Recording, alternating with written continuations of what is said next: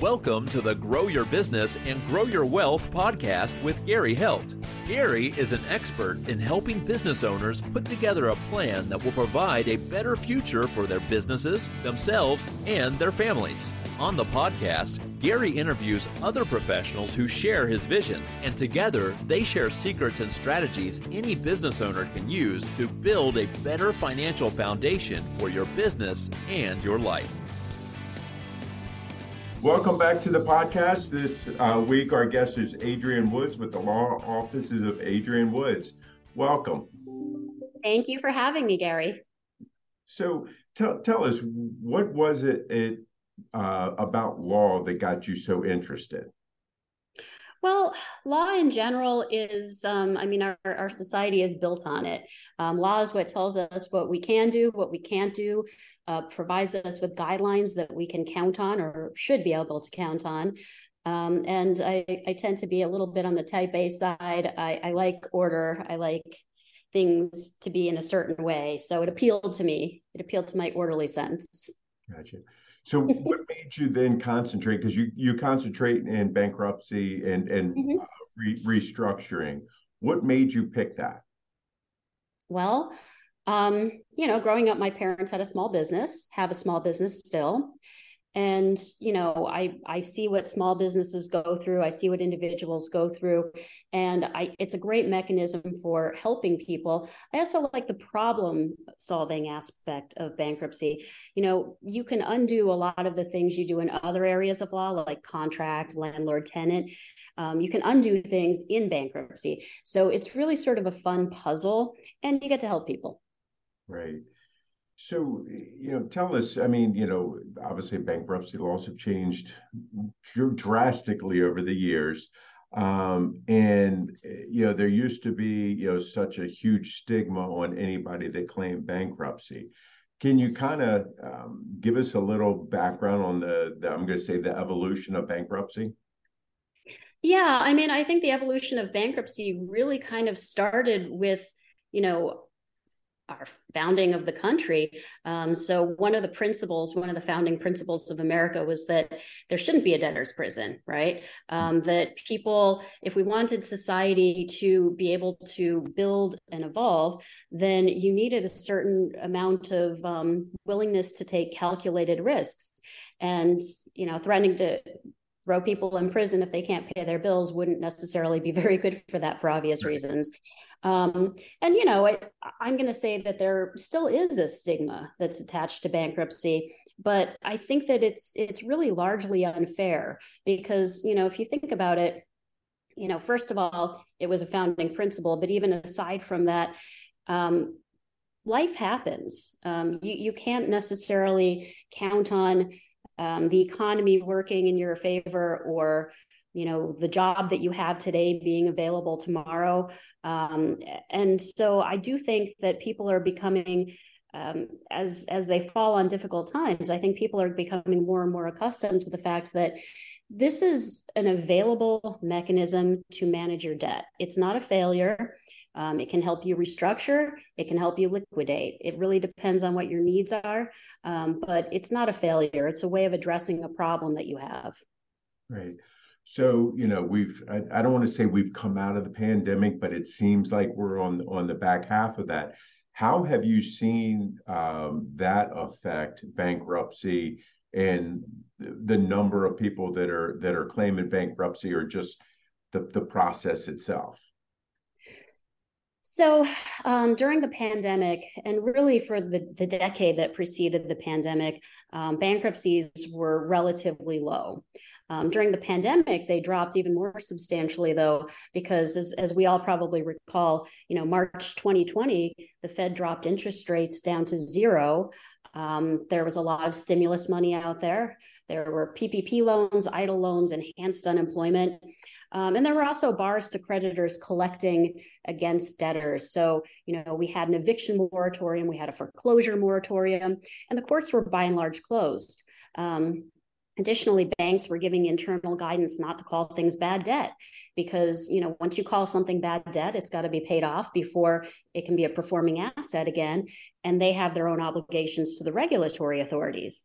Now, post pandemic, we're seeing that you know, gone are the days of stimulus checks and PPP loans. Uh, the eviction and foreclosure moratoriums are over. And we're still dealing with a lot of the issues that plagued us during the pandemic, like labor and supply shortages. Um, people are forced to pay more for materials. Businesses are faced with the need to pay employees more. And many are actually complaining that they still can't find qualified workers. Yep. Um, so it hasn't necessarily increased as significantly as I think it's going to, but over the past month, we did see a pretty significant uptick from the month prior. Um, and also, you know, of course, interest rates, it's, it's no secret, are rising substantially. Um, credit card rates right now, I believe, are at a 30 year high, with the average being around 18.5%. Um, and credit card spending, which was down significantly during the pandemic, has jumped to a 20 year high. So people are definitely relying more on debt to pay their bills. And most people live uh, paycheck to paycheck. Um, last month, about a third of small businesses could not afford to pay their rent. And when you think that that's the largest employer really in the country, small businesses, that's going to have a significant trickle down effect. Right.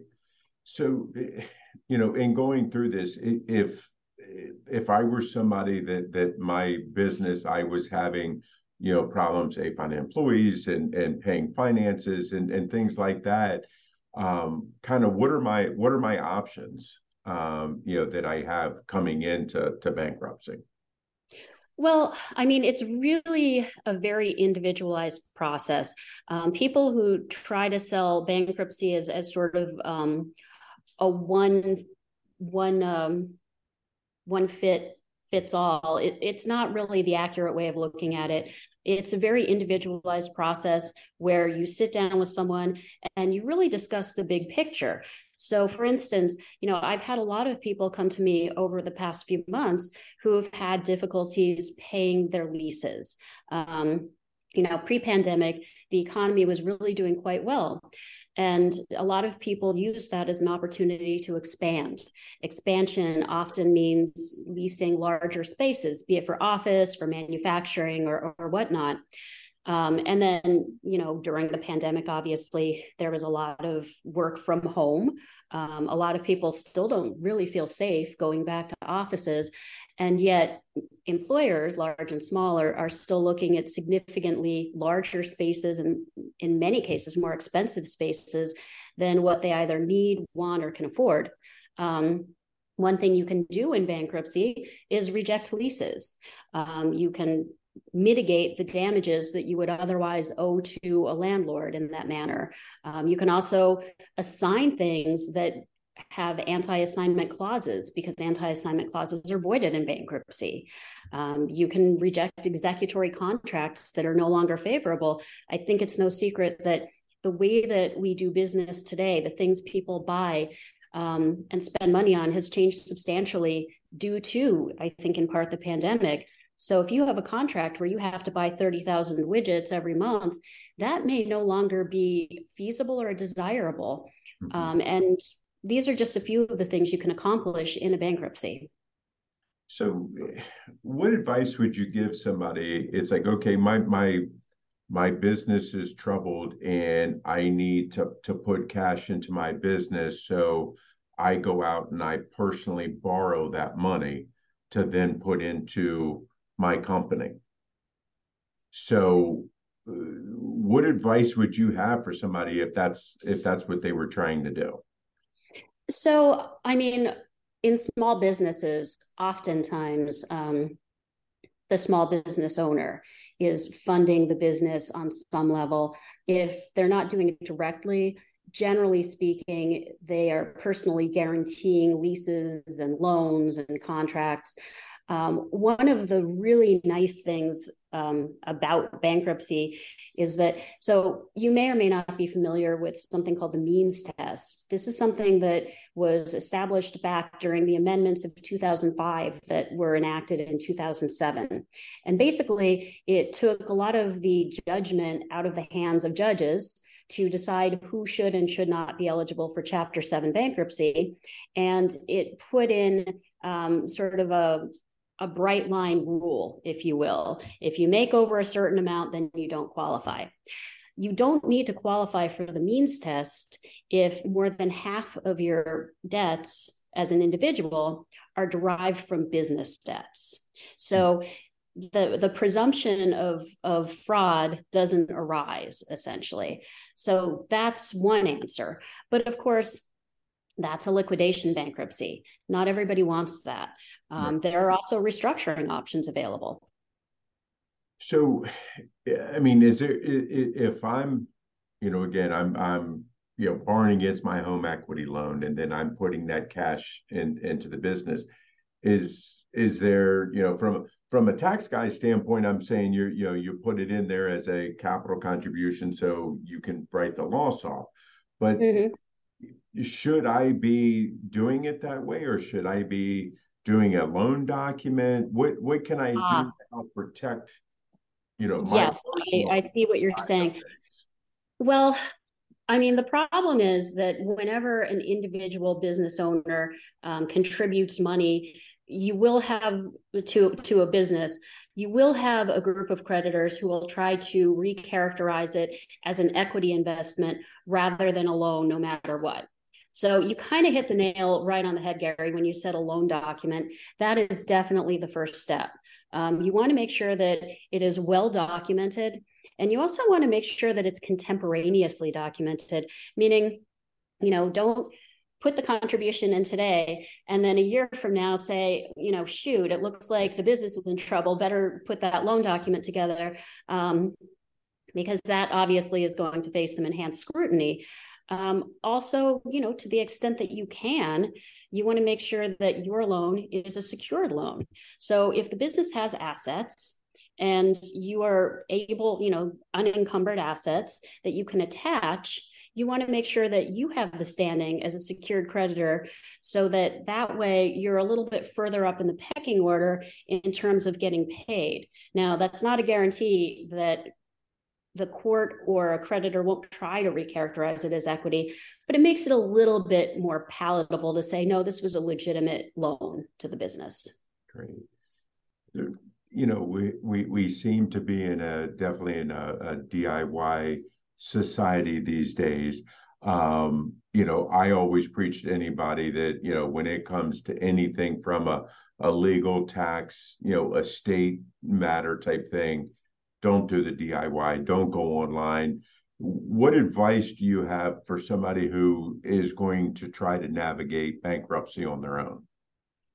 I would say, look, I mean, some people can do it on their own, but the problem is you don't know that. You don't know until you actually sit down and talk to a professional. I always offer a free consultation to anyone who has questions. Um, I want to a make sure I help people, but also make sure that I'm the right fit for that particular client.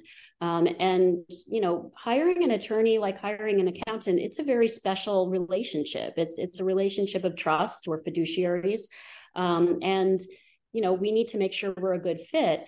I think that one thing that I would note definitely is that um, I have represented a lot of attorneys over the years in bankruptcy matters. You know, these are people who are very well educated, very smart, very good at what they do, and they're smart enough to know what they don't know. Um, and we've all heard the old adage that only a fool represents himself. I think that's very true because it's very hard to be objective and analytical when it's your life that's involved. You know, are you really going to be rational and objective and clear when you're making your arguments if you're impassioned? Um, and I would argue no. right. I, I agree with you 100%. I always try to tell people and, and that's why we do our jobs well is because we're able to remove the emotion of it and look at it from a more strategic standpoint than you do if, if you were doing it um, you know on, on your own. Um, besides talking to a professional uh, about going going through bankruptcy um, if somebody came to you what's i guess what's the first advice that you would that you would give them when they're uh, thinking about entering into bankruptcy? aggregate a list of all of your assets and all of your liabilities because any conversation with a bankruptcy attorney will start there um, because you know there are certain things that are exempt there are certain things that are not exempt but i would say you know sometimes i wish i could talk to people before they came to me right. because invariably people will come to me after they've done things that i would advise them not to um, many people don't realize for instance that retirement funds are generally exempt so i've had a number of people come to me and say you know I've been trying to pay off this debt for the past year. In fact, I wiped out my entire 401k and I just sort of cringe, Gary, because it's like, yeah. no, you, you, that whole slow motion stop. Yeah. yeah. but, um, you know, at that point, it's too late. You can't put it back and pretend it didn't happen because it did, in fact, happen. Right. Um, similarly, a lot of people don't realize what taxes are and aren't dischargeable. Um, I had a gentleman come to me a couple of years ago and he said he needed to file for bankruptcy because he owed about $12 million worth of taxes for his business to the IRS. Wow. Um, he had been paying a lot of other things out of his pocket and really, you know, meant to do the right thing. He was just trying to keep his business afloat. Unfortunately, he didn't realize that certain taxes are designated as trust fund taxes, mm-hmm. um, and they are not dischargeable in bankruptcy. So I would say that if anyone has a question, if they're having a problem meeting their financial obligations, either personally or for their business as they become due, or if they even see a problem on the horizon, it makes sense to have a conversation because when I say bankruptcy, I really want to impress upon people financial restructuring. You know, that this is a way to analyze everything that's going on in your financial world and try to make it sustainable. And if your burn rate isn't sustainable today, it's probably not going to be sustainable next week either. Right. I think lots of times, you know, when when you know, again, lots of times people think of bankruptcy. Okay, I'm going to go into it; it's going to wipe all my debt away, and I get to re I get to start over. But then some people are like, well, I don't want to do that to other people because I have other businesses that I owe that trusted me and if I do this, then I'm going to hurt them. Um, and you've talked, okay, there's re, there's restructuring uh, that. Can you go into that a little bit about you know what that kind of looks like? Sure, absolutely. So, when you're talking about a restructuring, um, bankruptcy creditors get paid on a waterfall. So, individuals who have secured claims will get paid first. Um, you know, after that are priority claims like certain types of taxes or you know, certain other types of claims. And then further down the line, you have general and unsecured creditors, and that'll be most of the people I think that you're probably referring to. You know, the vendors, the service providers, the people who sell us the widgets and, and clean the office. Um, and then way at the bottom below them is equity, you know, the people who actually own the business. Um, and a lot of people do have a very difficult time countenancing that they are not going to pay their vendors and service providers particularly I find with small businesses, because a lot of times there's a personal relationship there. Um, and they feel bad. You know, I, I, think most people that come to me feel bad about not being able to pay their debts. Um, they don't they don't want to, you know, create financial hardship for people that they've done business with for years, and they're embarrassed. Um, but what I always point out to them is, listen, this vendor wants you to recover so that you can continue in business, so that you can basically live to buy widgets another day, if you will. Right. Um, you also need to think about your employees you know you have obligations to keep people employed and if your business goes under because you're going to use your last dollar to pay the vendor instead of restructuring your obligations so you can continue then there's a whole group of people now who are out of work um, because you tried to do the right thing but you didn't do it in an educated manner. Right. So the when we go about the you know doing it through through restructuring mm-hmm. that kind of is just i'm going to say defend off the wolves until we can put together a plan that's a big part of it. So once you file a bankruptcy, the automatic stay comes into effect, and that bars any actions to collect against the debtor. Um, in some cases, that can also be extended to the principal, and I've successfully made that argument in small business cases where the principal and the debtor are so closely intertwined that to distract the principal would be to decimate the chance of the business's success in reorganizing. Um, so that provides a period, what, what we call a breathing spell, um, where people can sort of determine, you know, you get your bearings. It's like anytime you're you're dealt a shocking situation, right? You need to sort of have a moment of quiet to regroup and logically think about, okay, so these are my problems. How do I solve them? And ultimately, that builds up to filing a plan of reorganization. In some cases, you know, under subchapter five of chapter 11, which is geared towards small businesses with less than seven and a half million dollars worth of debt, um, the court decides whether or not the plan is confirmable. In larger cases, uh, the creditors will vote and their vote decides whether or not the plan is confirmable. Um, but ultimately, yes, um, you're getting a breathing spell, you're developing a plan, and you get it confirmed, and, and then you carry on. So during this time, I mean, you know, that that this breathing spell, if you want to call it, mm-hmm. uh, putting together my plan, I'm still able to continue with my business, correct? Generally speaking, yes. So if you file a voluntary Chapter 11 bankruptcy, you are what is called a debtor in possession. And you can go about running your business as you always have you can hire people, you can fire people, you can buy things, you can sell things, anything that you would normally do in the ordinary course of running your business. Now, you can't do extraordinary things. You can't take out loans without court approval. Mm-hmm. But you can actually accomplish a lot of the things that you would want to do with court approval. So that's you know that's the trade-off you you do have to answer to the court for some things but in general you can continue to operate as you always have right so if I'm buying widgets, I'm able to pay for those widgets, even though it's the same person that I'm buying from, correct? Yes, and actually, people will probably be more than happy to continue doing business with you post petition because you're what's deemed an administrative creditor, meaning that they get paid before anybody else, um, aside from you know secured creditors who get paid from their security interest. So I can pay them. I just can't for for the current stuff. I just can't pay for any of the back stuff. Correct. You can't pay post. You can't pay pre-petition obligations with post-petition money outside of a plan or a court order. Um, and you know that'll commonly come up where if people owe money to employees for the pre-petition period, you would file a motion with the court seeking approval to pay the employees for that period of time. Um, and it really is a hard and fast rule. You can't do it without court approval or outside of a plan.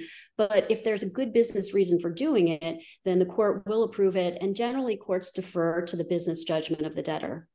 Okay.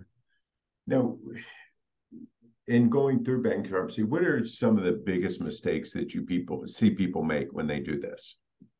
Ooh, um,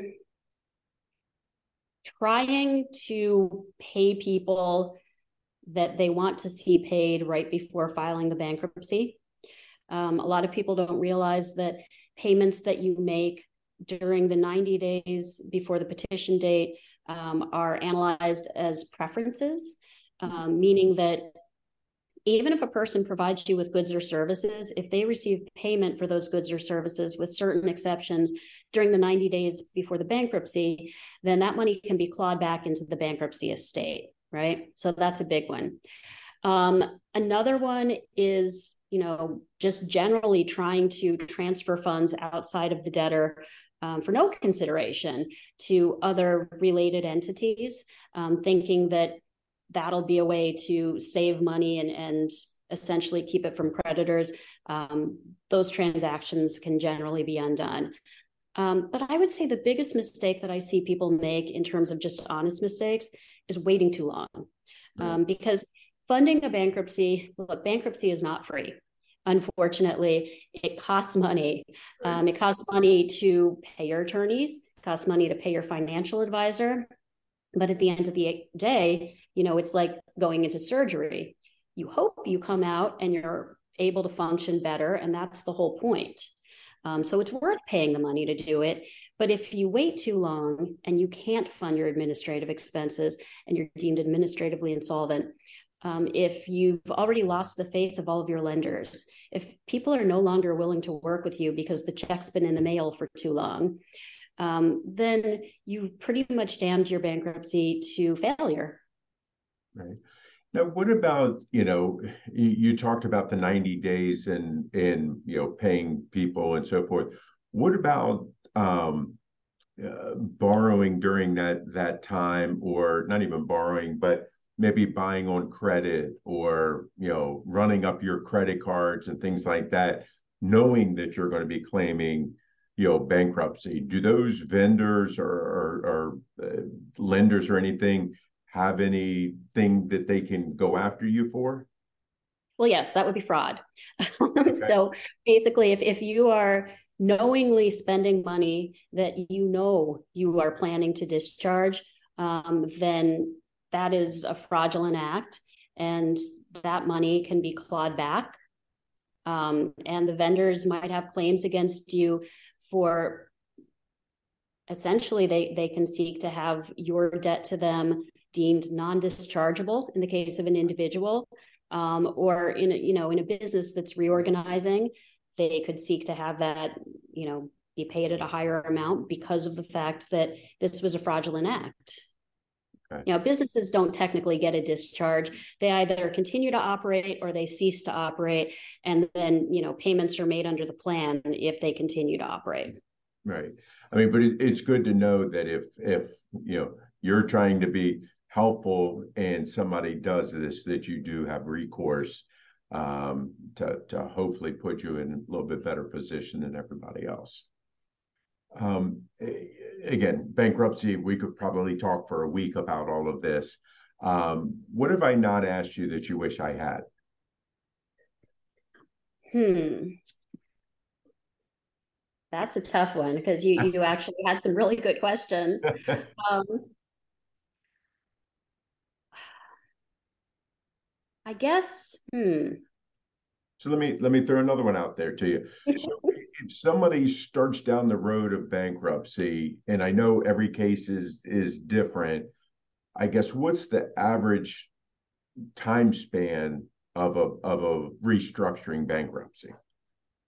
You know, that's actually a good question. And one thing I was just thinking is that I would want to point out to people that it is not the terrible, painful process that a lot of people think it is. So, for an individual bankruptcy, um, you know, if we're talking about a Chapter 7 liquidation, um, generally we're done in six months.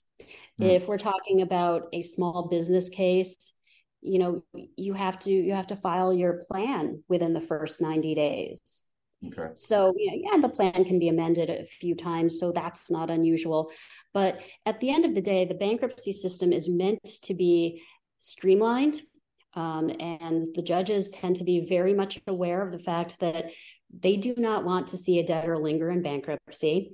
They want to see relatively quickly is this debtor able to restructure or not.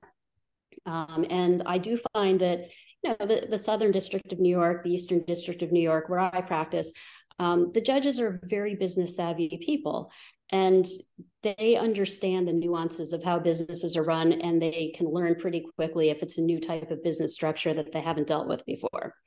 Um, so they have a general idea, I think, of whether or not the budgets that you're putting in make sense. Um, and so it does tend to go pretty quickly because you're dealing with you know a, a very high caliber um, justice system right. so people like what they hear and they want to uh, talk to you to get some help or, or maybe just bounce some questions off you how can they reach out to you well the best way to reach me is either by email at adrienne a-d-r-i-e-n-n-e at woodslawpc.com or you can call me at 917 447 4321. Great. I really appreciate your time today and your wisdom on this because this, I, I, think that with the way the economy is going, we may unfortunately see more of this uh, you know, going on. So it's great to to be able to talk about it and, and hopefully get out in front of it. Yeah, I suspect you're right, Gary. And, you know, I'm glad to let people know that there is actually help and there's a way out. Great. Thank you. This week, our guest was Adrienne Woods with the Law Office of Adrienne Woods. Thank you, and I'll see you guys next week. This show has been produced by Market Domination LLC. To discover how you can have your own show completely done for you and turn it into a real published book and become the authority in your marketplace, go to www.marketdominationllc.com slash podcast offer. This podcast is a part of the C-Suite Radio Network. For more top business podcasts, visit c-suiteradio.com.